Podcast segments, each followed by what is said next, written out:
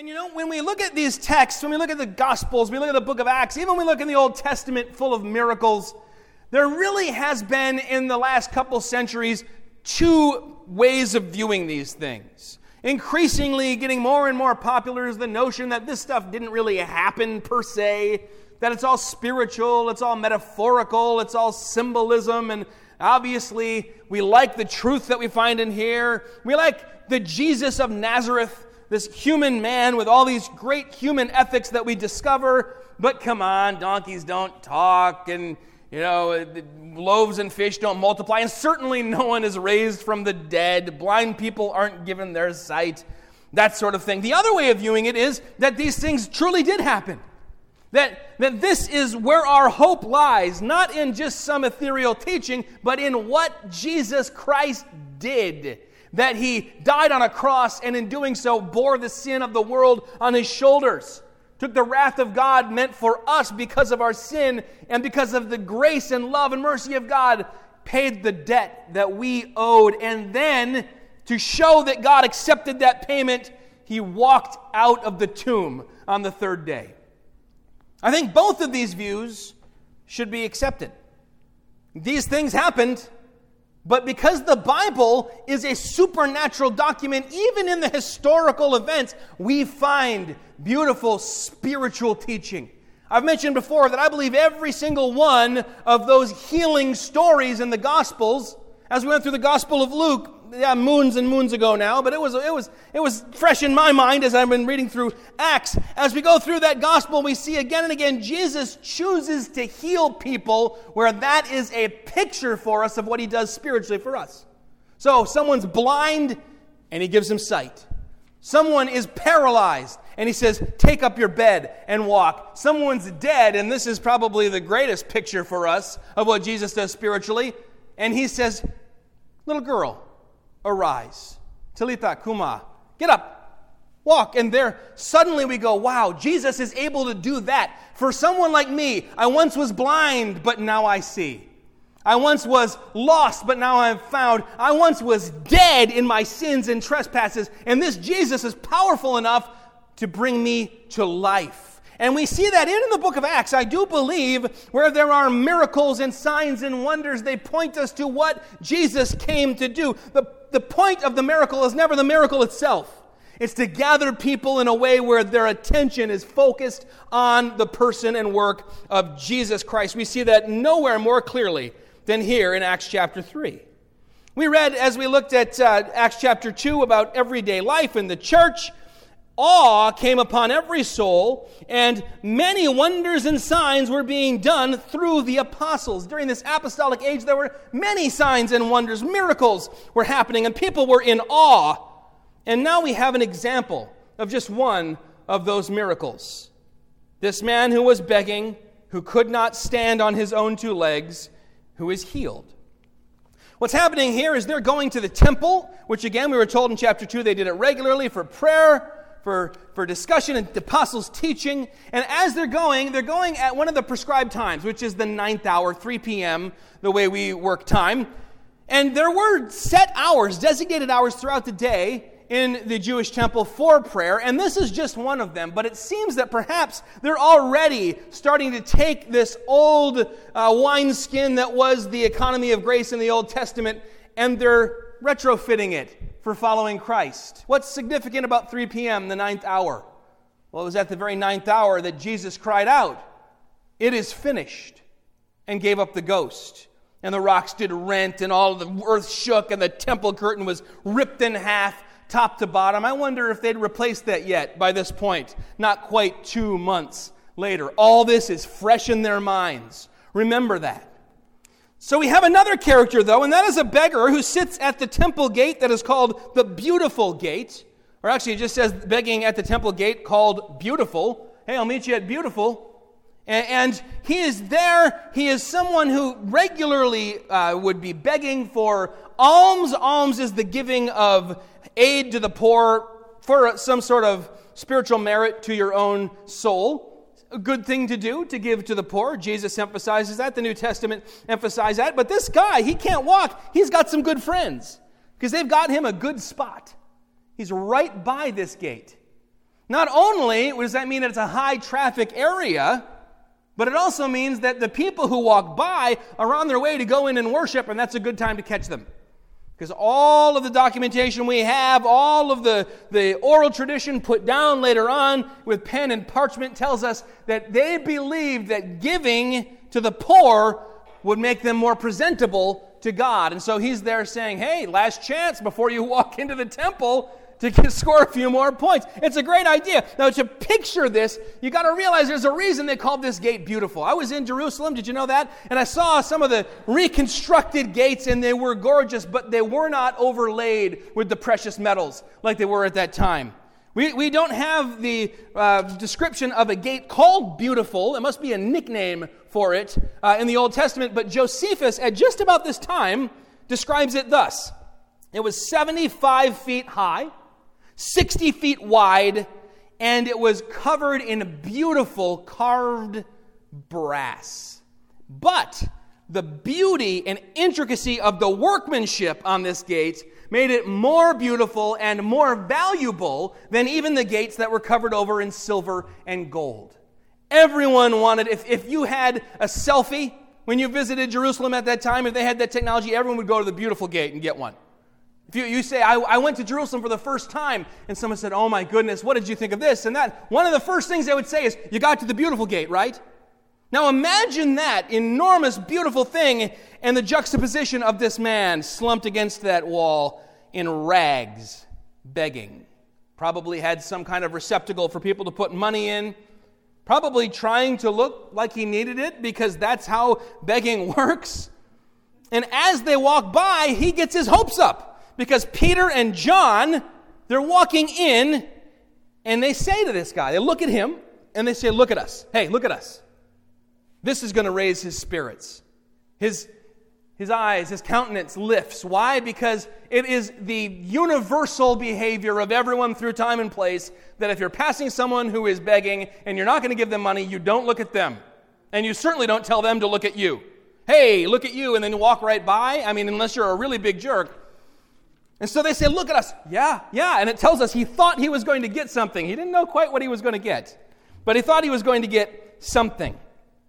And then the first words Peter speaks undoubtedly caused his face to fall again. Silver and gold. Yeah, yeah. Have I none? Oh. It's like I, whenever I'm downtown, somebody says, Hey, can I have uh, a few bucks? And if I'm not thinking, I always leave, I say, I'm sorry, I don't carry cash. I use my, I'm, I use my debit card for like Tic Tacs, 19 cents. And, and so, you know, the, I know what it looks like when you tell someone, no, well, sure you don't. Sure you don't have money. You just don't want to give it to me. There's this pregnant moment. Silver and gold have I none, but what I do have I give to you. In the name of Jesus Christ of Nazareth, stand and walk. And what's beautiful as you read this description and you, you see Dr. Luke's fingerprints all over this. Very technical, very vivid description of what's going on. You know, when you look at the Greek, uh, the, the words are often kind of vague that are used for parts of the body. Uh, the word cheir, it means hand, and yet there's this debate did Jesus uh, get nailed to the cross through his palm or through his wrist or kind of through both? Because the word, it means like the whole thing the fingers, the palm, the wrist, all of it. And, and the foot, podos, where we get podiatry, right? The ankle, the toes, the heel, the, the, what do you call this part in the middle? Come on. The arch. I almost said the crown. Uh, whatever, the whole thing, the whole thing is the, the, the pous or the podos. And yet, when he describes what happens, it's this very technical strength went down into. And he uses this word basis, which is where we get the word basis. You know, the thing that you stand, it means like the heel, the bottom of the foot strengthened his basis there. And then he uses a word for ankle that I don't even know. I've never even seen it before. It seems to be probably kind of a medical term. And he describes how God strengthened those things because that was the problem. And then the man stood, and his legs and his feet and his ankles could bear his weight. And suddenly he starts walking. And then, as he tries it out, he starts walking a little more. And then you know what happens next. He starts leaping for joy, leaping for joy. And the people who are gathered, They see him and they recognize him as the one who sat at the beautiful gate of the temple asking for alms, and they were filled with wonder and amazement at what had happened to him. Peter says, Sounds like a great opportunity for, you know what? A sermon.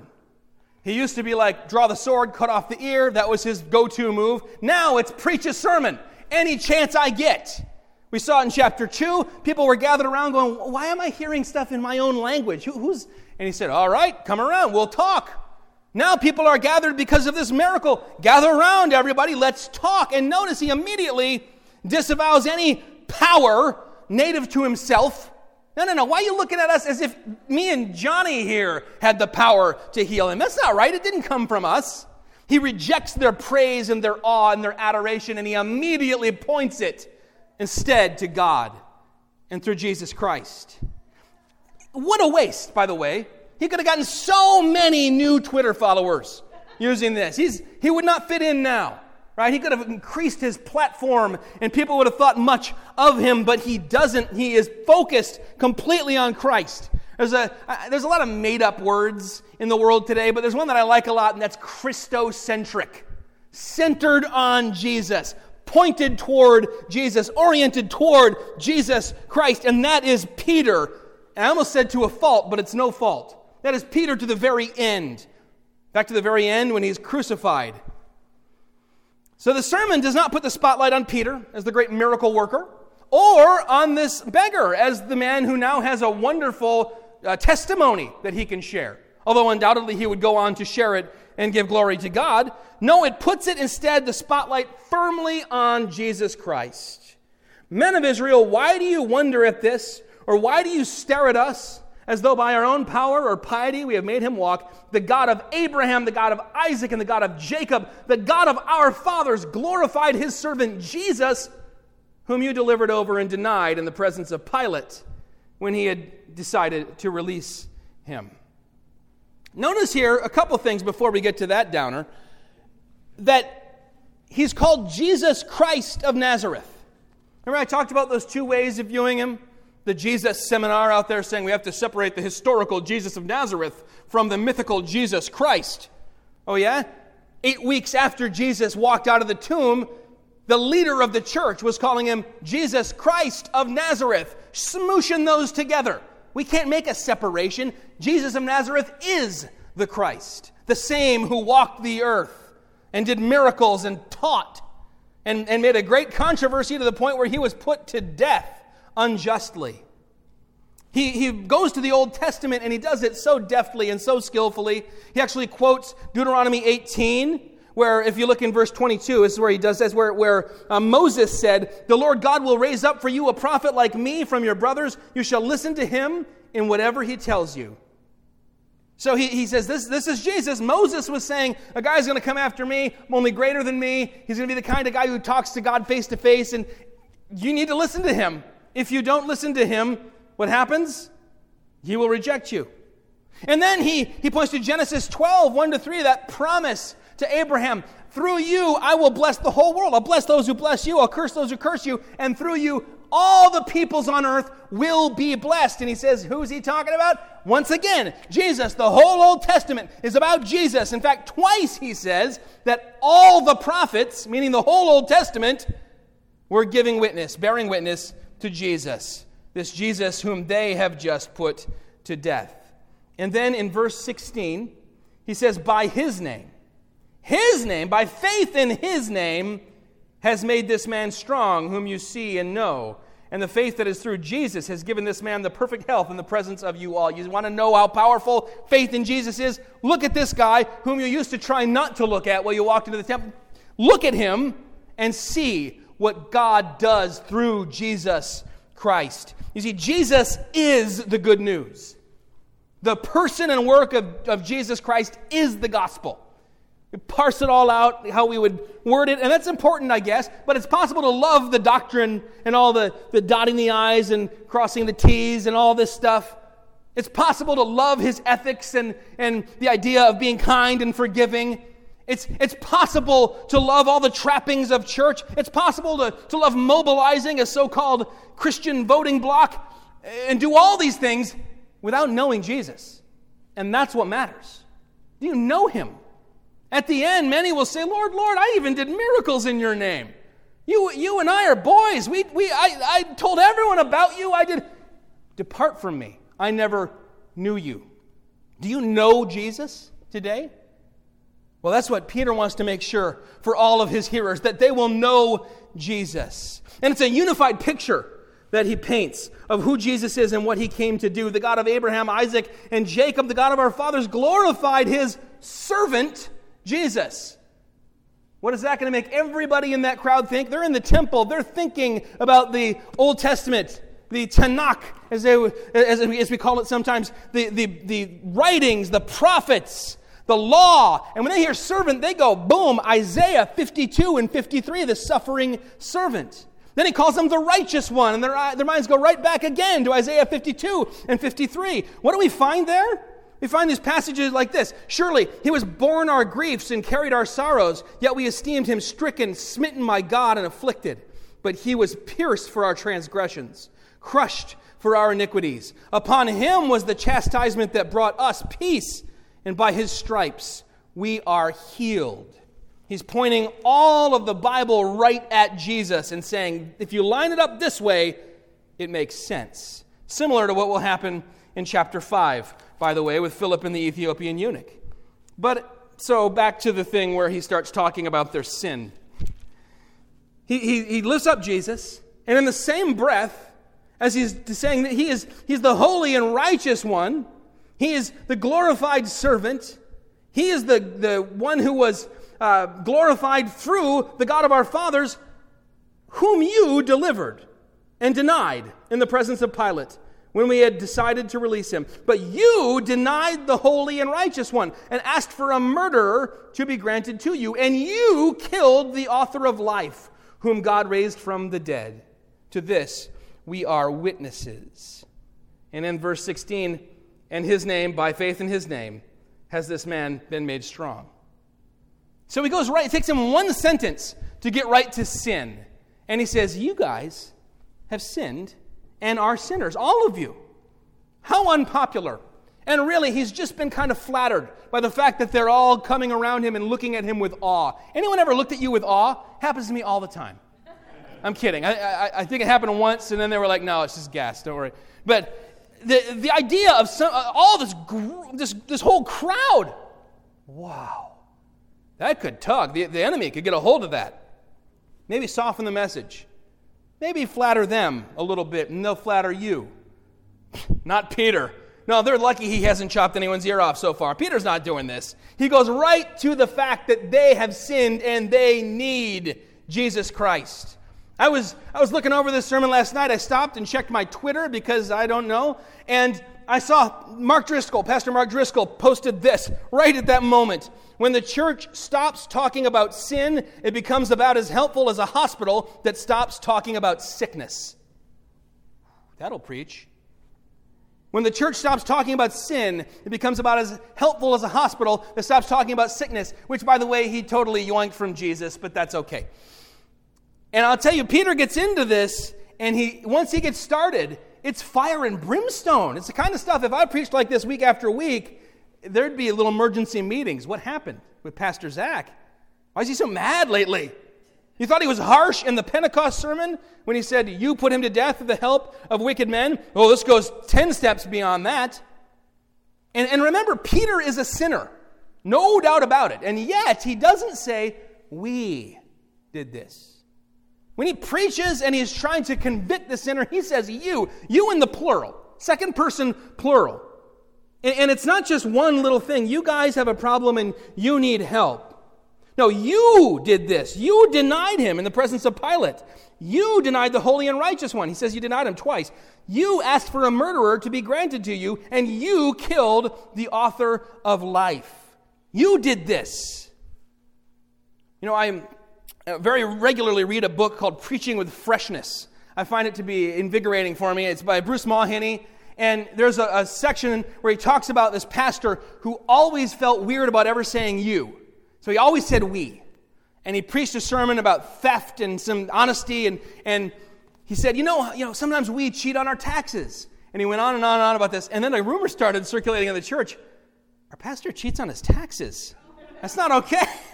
And, and Mawhinney says, hey, sometimes you have to say you. It's what the prophets did. And honestly, when we are sharing the gospel, yeah, you want to acknowledge I'm not 10 steps above you, righteous by my own merit. But remember, if you've put your faith in Jesus, your sins are washed away. You, you too need to do this. You need to put your faith in Jesus. See, Peter's repented. And he's preaching here to people who have not yet repented and calling them to repent. So he doesn't soften it, he doesn't sugarcoat it, he doesn't make it sound like something else. We've screwed up, everyone. Mistakes were made. And Jesus can give us a mulligan. No. On one level, when he says you, he's actually talking literally to the people who did this, the crowd that shouted, Crucify him. He's in the temple. Some of the people who cast their votes that said, Yes, let's put him to death, are probably in earshot. And yet, at the same time, we all do bear the guilt of that. Remember that CD case that I had last week and I showed the kids? I found the CD this week. Somebody was praying to St. Anthony or something.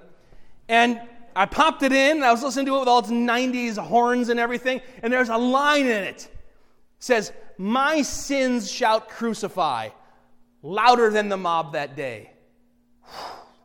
My sins shout crucify louder than any mouth.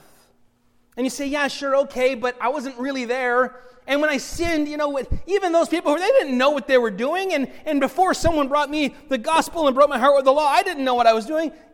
Ignorance of the law, it's got to be a, a, good, a, a good defense, right? That works in the courts, right? Right? Anybody hear about this woman in Florida last week? She was picking up conch shells. She said, Oh, this is cute. You know, like those are the really pretty ones, right? Then she said, Oh, I have about 6,000 friends who would want one of these. Went to Walmart, bought three big tubs.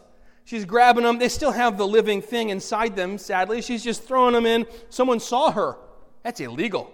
Called the cops. This person's on vacation from Texas. Now, 15 days in a Florida jail, $500 fine.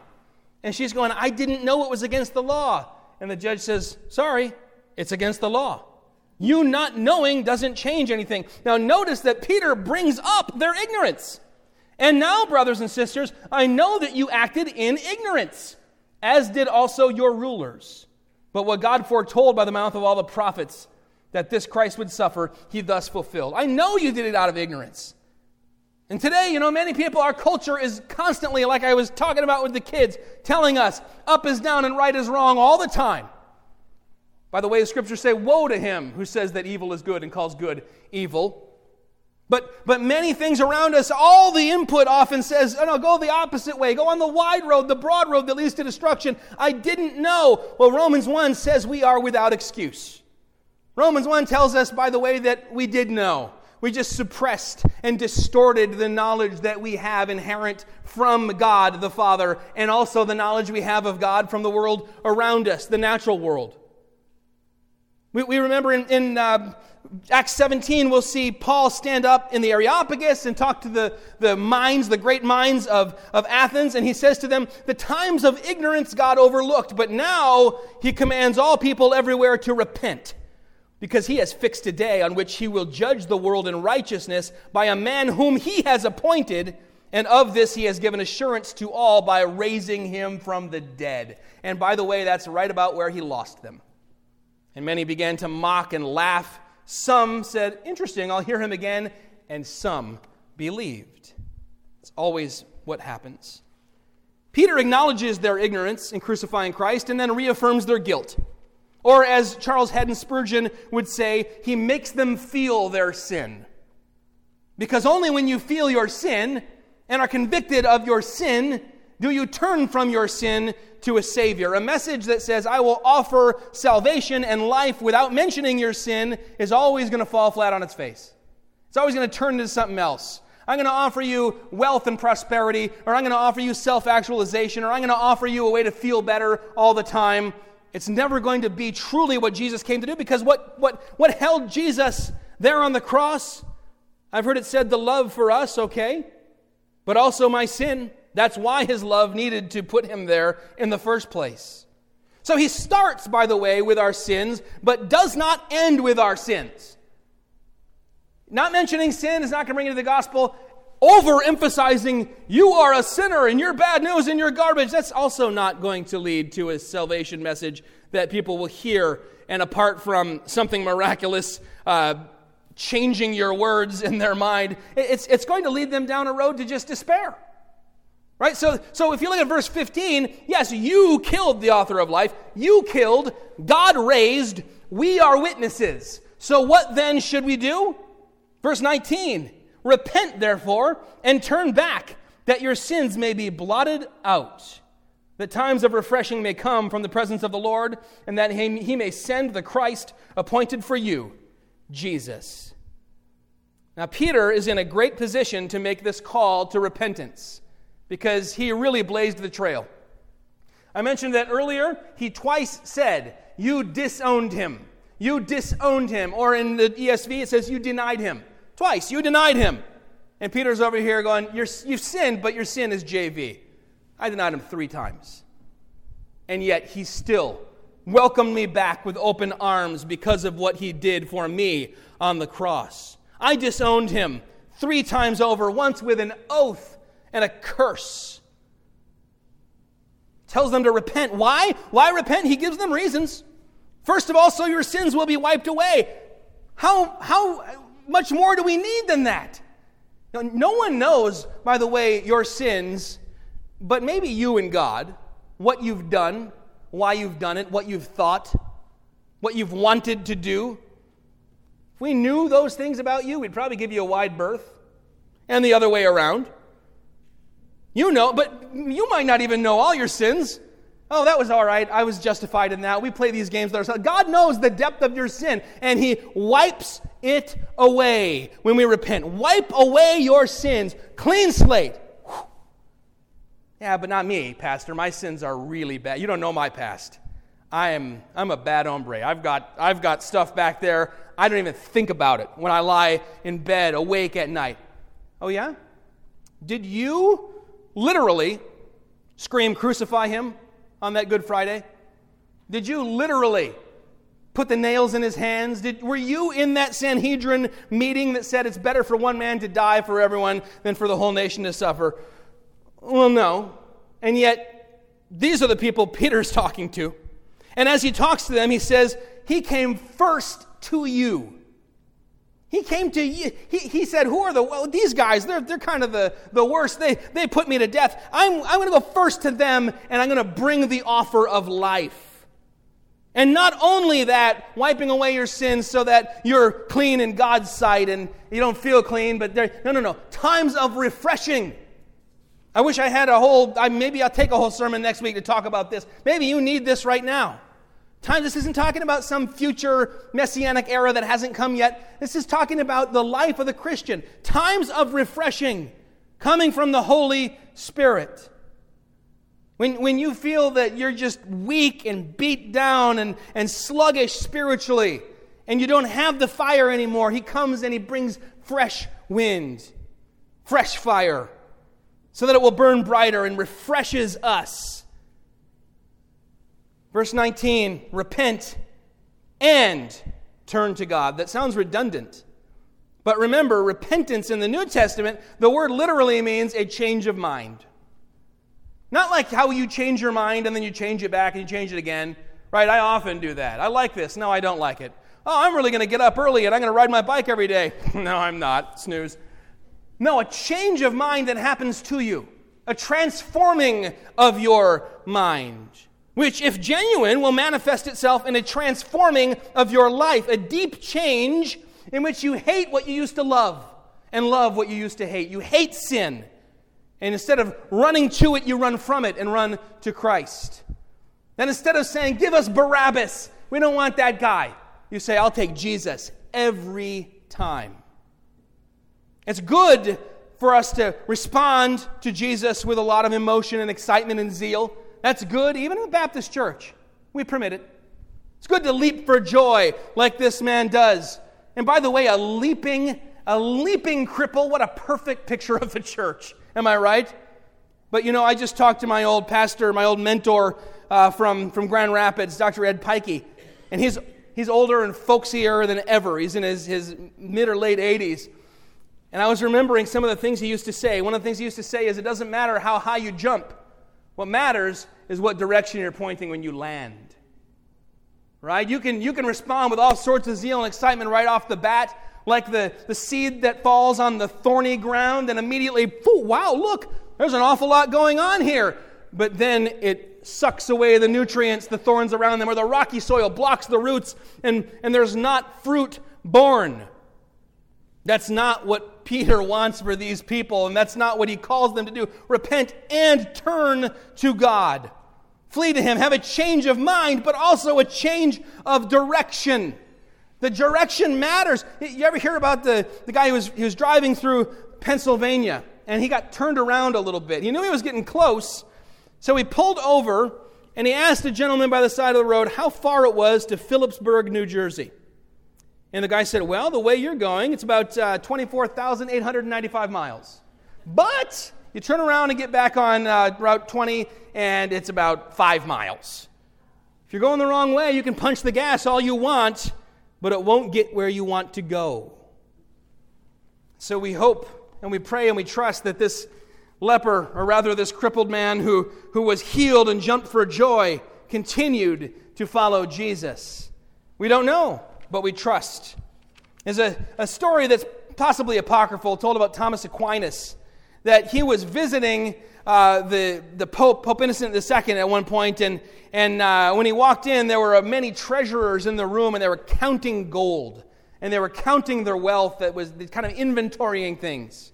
And he said, Well, Brother Thomas, we can no longer say in the church, as Peter did, silver or gold have we none. And the story says that Aquinas answered, Sadly, no. And we can neither say, stand and walk in the name of Jesus Christ. We have to be people who don't seek after worldly mammon. You cannot serve two masters. And when we think about what will get us to jump up and get going, it must be Jesus Christ. And when we think about what we can give, when someone says to us, Can you help me? Can you get? You can only give, you can only impart what you have. I don't have the gift of healing to give you back the ability to walk if you don't have it. How many times I've wished I had walking through hospitals. If I, if I could, I'd, I'd spend all my time there healing everyone, but I don't have it. But you know, they imparted more than that. They imparted, yes, healing, but they imparted the, the power of faith in Jesus Christ by showing this is how powerful it is, and that man undoubtedly responding in kind. They imparted joy they imparted joy because this guy gets up and he's jumping around, he's laughing, he's dancing like he never could before.